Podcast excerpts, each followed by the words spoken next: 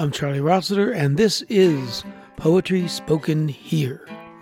We continue with our special project, The Open Mic of the Air. We began this project back when the pandemic began, and we continue now with episode 11. If you want to submit, you can send a recording five minutes or less to openmicoftheair at gmail.com, and you can find full submission guidelines on our website, poetryspokenhere.com. Before we start, let me say what I always say at live open mics in person. You can rant, you can chant, you can shout, get it out, get it down, get it off, off your chest, off the page. Share your mission, share your glory, share your vision, tell your story. Take a moment in the sun. The mic is open.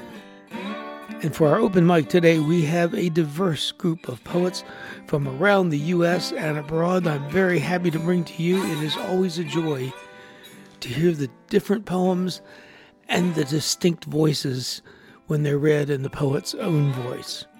We're going to start off with Wendy Hine from Lincoln, Nebraska. She writes to connect with others around issues of health and healing. She calls it Poetry for the Soul. And now here she is with a few short poems. Good afternoon, Charlie and Jack. My name's Wendy Hind. I'm coming to you today from Lincoln, Nebraska. 20 years ago, our son was born with a life threatening and chronic heart condition. Uh, he's 20 years old today, but I have found poetry as a means of understanding and helping others with issues of illness and health and healing. In addition to longer form of poetry, I've begun writing short poems and putting them out on the internet uh, on social media to help others. And as they are very short, I'd like to read three of those for you today. The first one is called Flatline. She comes down the hall carrying a book with a gold cross hanging from her throat. I turn away and do not speak to her. Go somewhere else. My son is not dying today. That poem was written after a particularly harrowing night when our son literally uh, flatlined on the table. The next poem I'd like to read for you today is called Nighttime Boys, and this poem stems from my hatred of spending the night in the hospital. Nighttime Boys. I make up the hospital bed for my husband. It's my penance.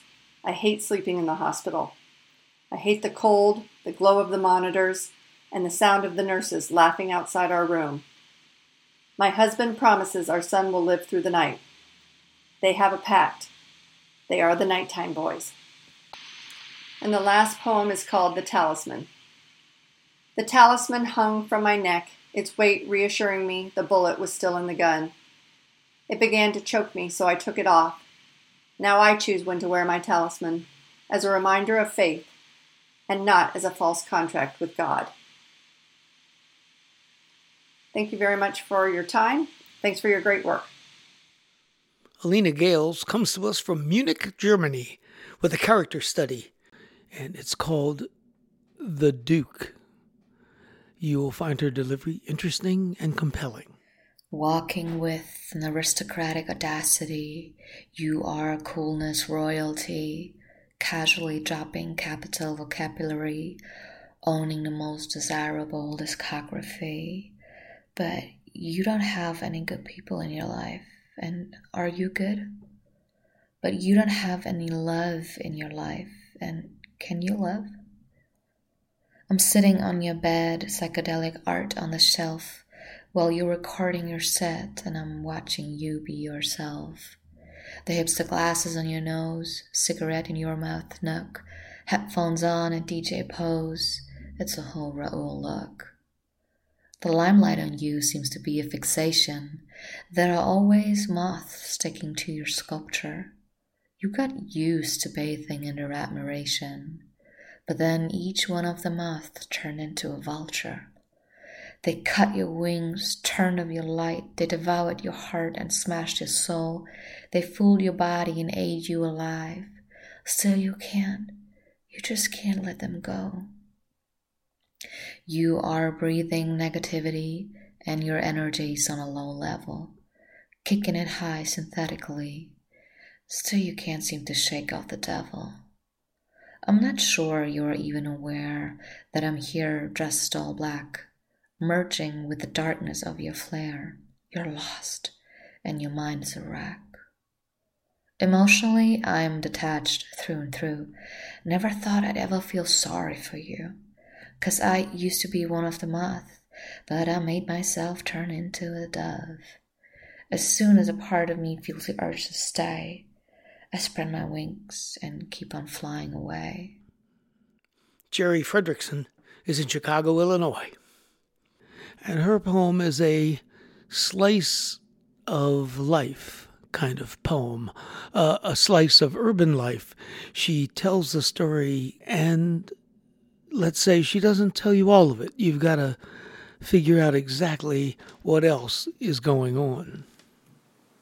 Hi, my name is Jeri Frederickson. I live in Chicago, and this poem was first published in Thimble magazine and is forthcoming in my chapbook from Finishing Line Press. This is called The Moving Shelter. The Moving Shelter. The yellow cab driver looked back when I said, I'm going to get my ID and credit card. Then I want you to drive me home. Those quiet hands turned the wheel toward me as my friend's lip curled and left the dark blood on my chest. Halloween broke into All Souls one hand on the wheel, one rubbing his face. The driver moved all the pieces of me away from that curled lip, those teeth with my blood. His feet slowed the wheels at every house I puzzled over. Not this one or that one, but on this street of light up ghosts. I couldn't offer the truth. I'd only had one drink the whole night. He nodded as I opened the car door. I'm going to come back, and then I want you to take me home.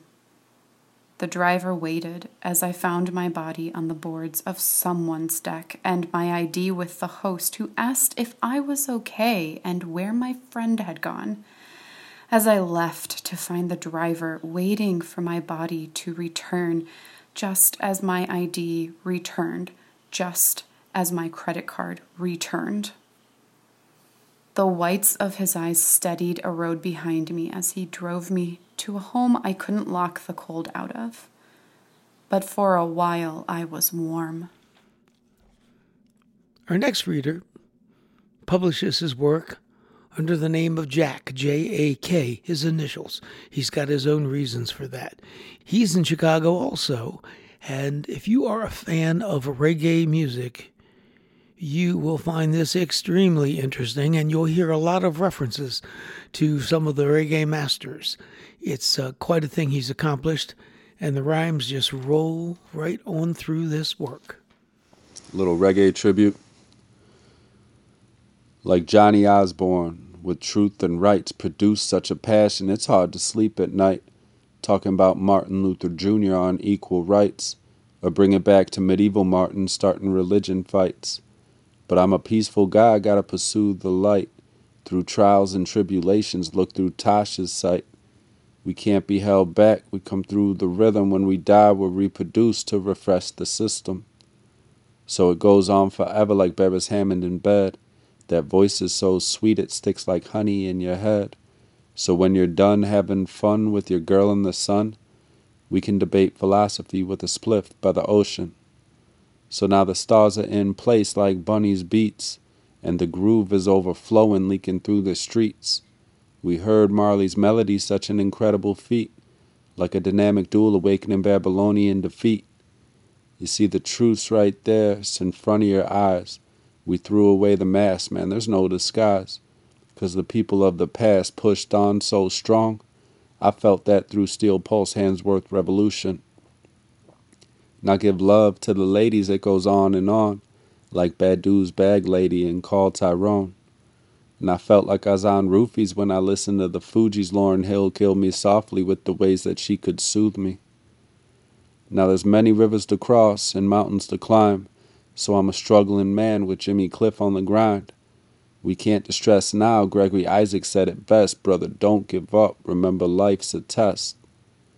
And no man's an island, John Holt will tell you, but my desire could rewire New York and Rockefeller. 'Cause we're all here together, so let's share the same pot, for those in the past and those on the spot. And there's many out there who didn't get credit, getting due respect to them so you never forget it. Make peace with the past to produce in the present, get induced by the future through dreams and in spirit. And I'll end it like this as a spiritual gift. Reggae's a fruit for the people pressing on in the ship, through the universe gliding on verse by verse. Let's treat earth as our chariot and not our hearse. Now we're going across the Atlantic to Nottingham. Guy Jones. Guy is a writer in residence at the Hot House Theater. He also edits an online magazine focused on creativity for young people and a second online magazine called Writer's Block, which publishes and promotes writing from Nottinghamshire. You will, uh, I think, find quite noteworthy the nature sound effects he's managed to put into the recording that he sent us. A really nice production job, and just a way that those kind of things can add interest uh, to a poem. My name is Guy Jones from Nottingham in England. A Night on the Tarn is a recollection of a holiday my wife and I spent on the Tarn River in the south of France, and the English couple we met in the bar on the campsite. A Night on the Tarn.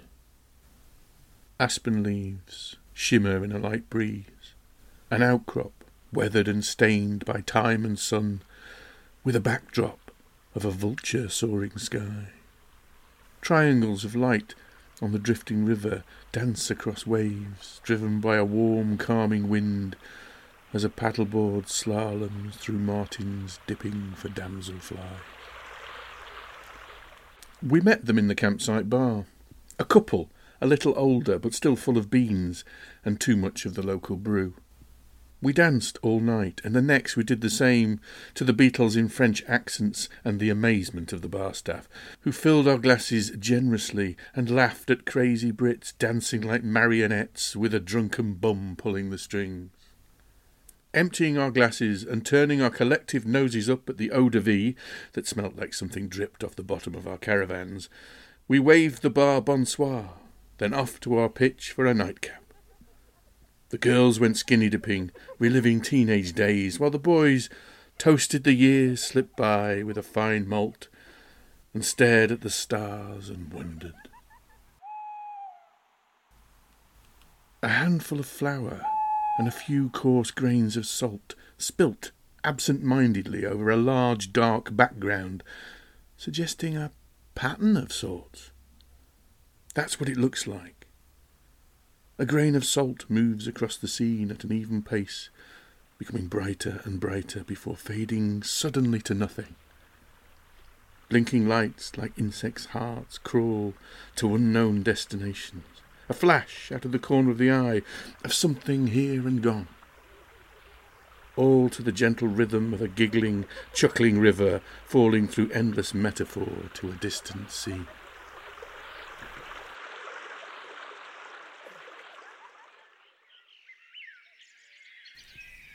It started with his shoes. He thrust them under my nose, gently but firmly, with the air of a man who, through a process of logical deduction, had discovered what he thought might be the simple truth. They must be yours. There was a hint of a question, of not being quite sure, even of doubt in his statement, but not enough to justify punctuation. I've never seen them before, I said, and sat there hung over in my reclining chair, surveying the debris, musing on a collective noun for empty glasses. I think they're yours, dear, his wife offered, calmly, barely reacting. He stood there like a child, full of doubt and confusion. They just don't feel like mine, he said, looking at his wife, his best friend of forty years. His reason to be, his life, and something of him began to grasp. This wasn't the first sign on the road that began for him being a stranger to his footwear and will end in being a stranger to himself.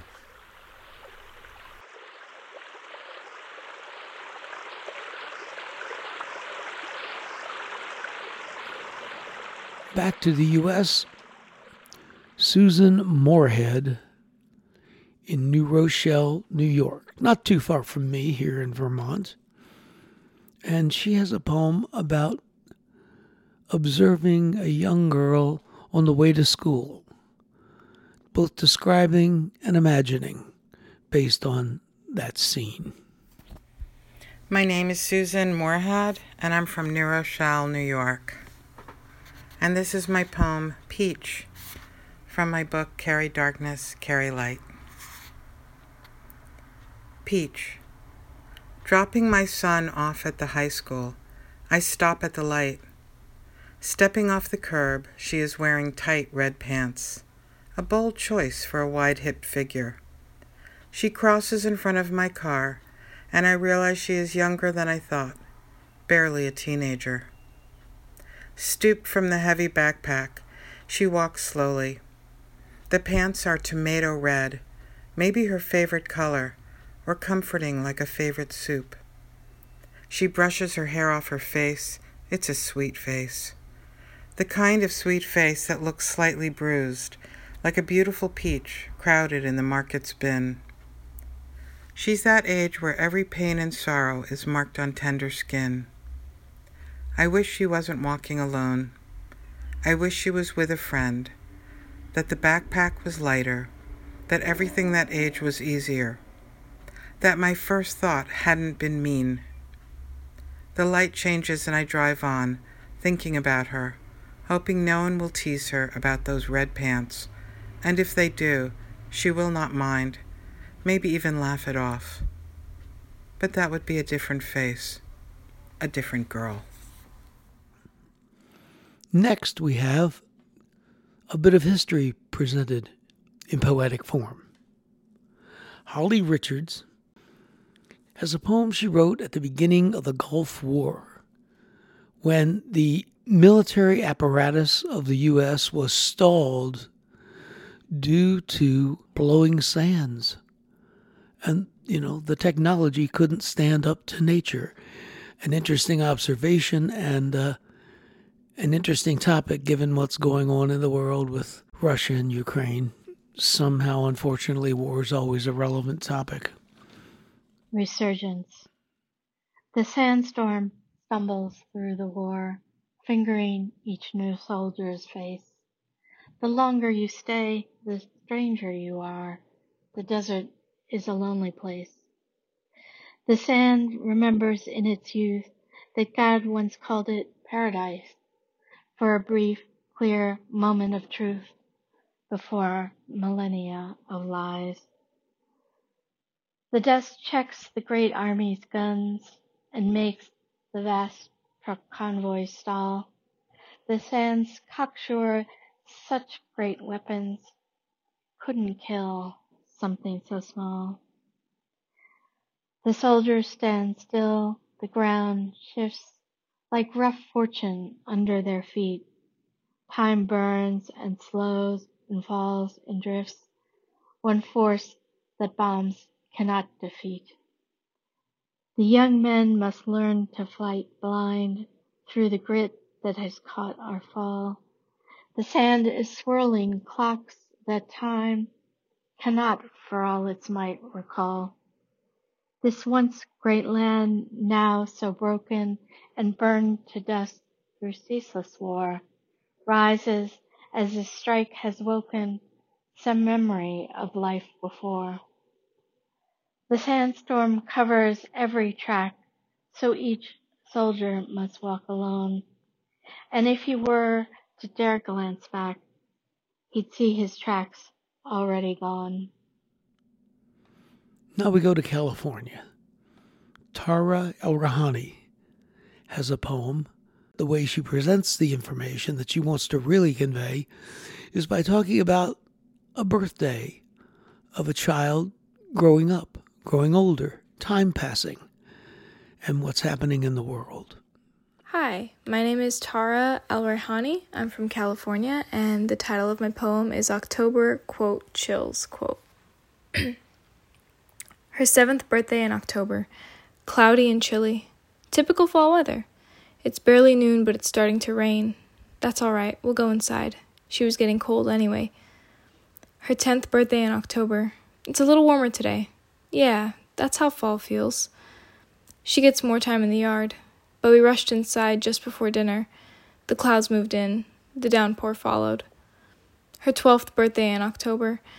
Fall isn't usually as warm as this, but she loved it, playing outside until we cut the cake. Crap, the clouds came back, but there wasn't any rain. Her 15th birthday in October. Had a water balloon fight in shorts and t shirts.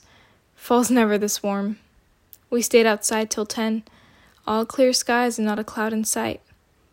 Her 17th birthday in October. We went to the beach this year. Yeah, this isn't fall. It was warm and sunny. We stayed on the boardwalk till midnight. No clouds, no rain, no cold. And now we're going to Orlando, Florida. Florida, a state we've heard a lot about lately here at the end of April 2022. A poem by Jessica Lovelace. And Jessica says she mostly enjoys telling stories that illustrate the copious sides of woman. She has a debut novel called Bad as in Good. It's available on Amazon. And she has some short films on YouTube. And uh, go check them out. She also has a full length book of poems and the poem she's going to read here for us is the title poem of the book. Hello, my name is Jay Lovelace. I'm from Orlando, Florida, and I'm going to be reading a poem entitled Upendo, which is from my um, recently published collection of poetry, also titled Upendo, which is available on Amazon. Okay, so here goes. I was adopted by a woman named Ocean. When she saw me in the street corner with short, so short that the boys knew the flow of my African rivers, she called me into her home and asked if she could finance my worth. I was bankrupt. My soul had filed for Chapter 11. My hope had boarded up its windows, and my faith had sold out to the highest bidder. So she pulled on the hem of my shorts, buttoned the top three buttons of my crop top, and revealed to me that my African rivers didn't exist simply for the boys to see them. Because, like they always did, They'd sink their faces into the deep end, failing to realize that they couldn't even manage me at my shallowest. Yet I'd oblige their efforts just so I could comply with their attention. She asked me to check the currents of my streams, measure the depth of my compliance, then isolate the heat of my temperament when they'd feed me lies like lollipops while telling me to suck off the excess just so I could be full when they left. They always left. When I was through examining the run of my brook, she told me to tell her what I saw in words not fed from his lips. Tell me what you see in words that flow from your waters. And I cried with tears that hurt like daggers and screamed in a tongue that felt like weights because for the first time in three and a half forevers, I saw the damage done by others. The roaring riptide that has bled me of my bearings and didn't turn away. I didn't use whiskey, the good kind that is often poured from God's own breast, to drown them away didn't use his kisses on my neck to help me pretend they didn't exist. I saw the home I made of myself and carpeted the floors in a color that matched my scars.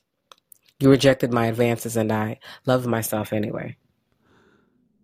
Finally, we have Joel Peckham.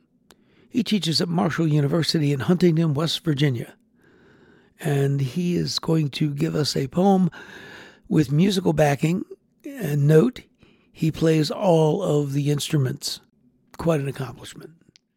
The last 25. I'm trying to record a cover of 25 Miles by Edwin Starr. Just because I love the song, the riff, and the way Starr sings it, hammering the beat like a spike into concrete. This is not jazz or rock or funk, though he puts a lot of brass behind it. And eventually, a group of girls in short skirts would dance around him as he smiled for the cameras. And it's not quite R&B, not quite singing really, somewhere between a growl and a keening and a cry of pain that is also frustration, that is the sound of waiting and refusing to wait no matter the consequences. This is about love, and it's not. Sex, but not at all. It's about the hurting, about walking so long, so far, the soles of his boots have nearly melted off behind him. And somehow, deep into the groove, I'm thinking, what the fuck do I know about walking? Not because I want to, not for the exercise, but because there is no other way to get where I'm going. And he's not talking about 25 miles anyway but the last 25, the final leg of the journey, after three days of walking the one long road from Nashville to Jackson, by now his feet aren't hurting, they're numb, they're bleeding, and his heels are liquid, warm, and swimming in his socks. And he's sung that new Lou Johnson record so many times in his head, he's almost come to hate it which is close to when you've made it yours, when it's begun to change. Put yourself in my place, feel what I feel inside. It's heartaches that I face. I'm so unsatisfied. Until he hears the fever chill of pickup trucks come growling up behind him, and then the hiss of a half can of beer that missed his head by inches, exploding at 50 miles an hour against the tree three feet away in a spray of suds and leaves and laughter.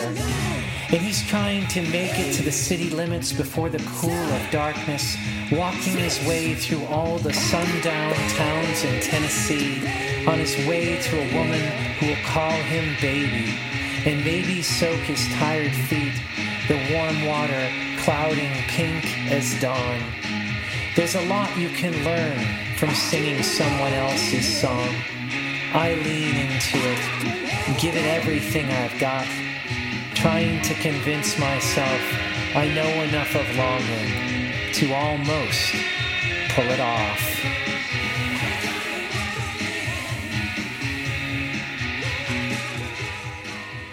And that, folks, is what you got for episode number 11 of the Open Mic of the Air.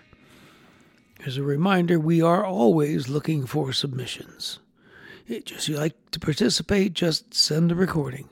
Five minutes or less of yourself reading your work. Be sure to tell us your name and where you're from. Recordings can be sent to openmicoftheair at gmail.com. And be sure to visit our website, poetryspokenhere.com, for the full description of those submission guidelines. It's been a real treat to present this group of poets to you. I find it just intriguing to hear their actual voices, the different tones that they have, and the many different, you know, things and interests that they have to tell us about. I'm Charlie Rossiter, and this has been the 11th episode of Open Mic of the Air from Poetry Spoken Here. Be sure to join us again next time for Poetry spoken here, letting poetry speak to you.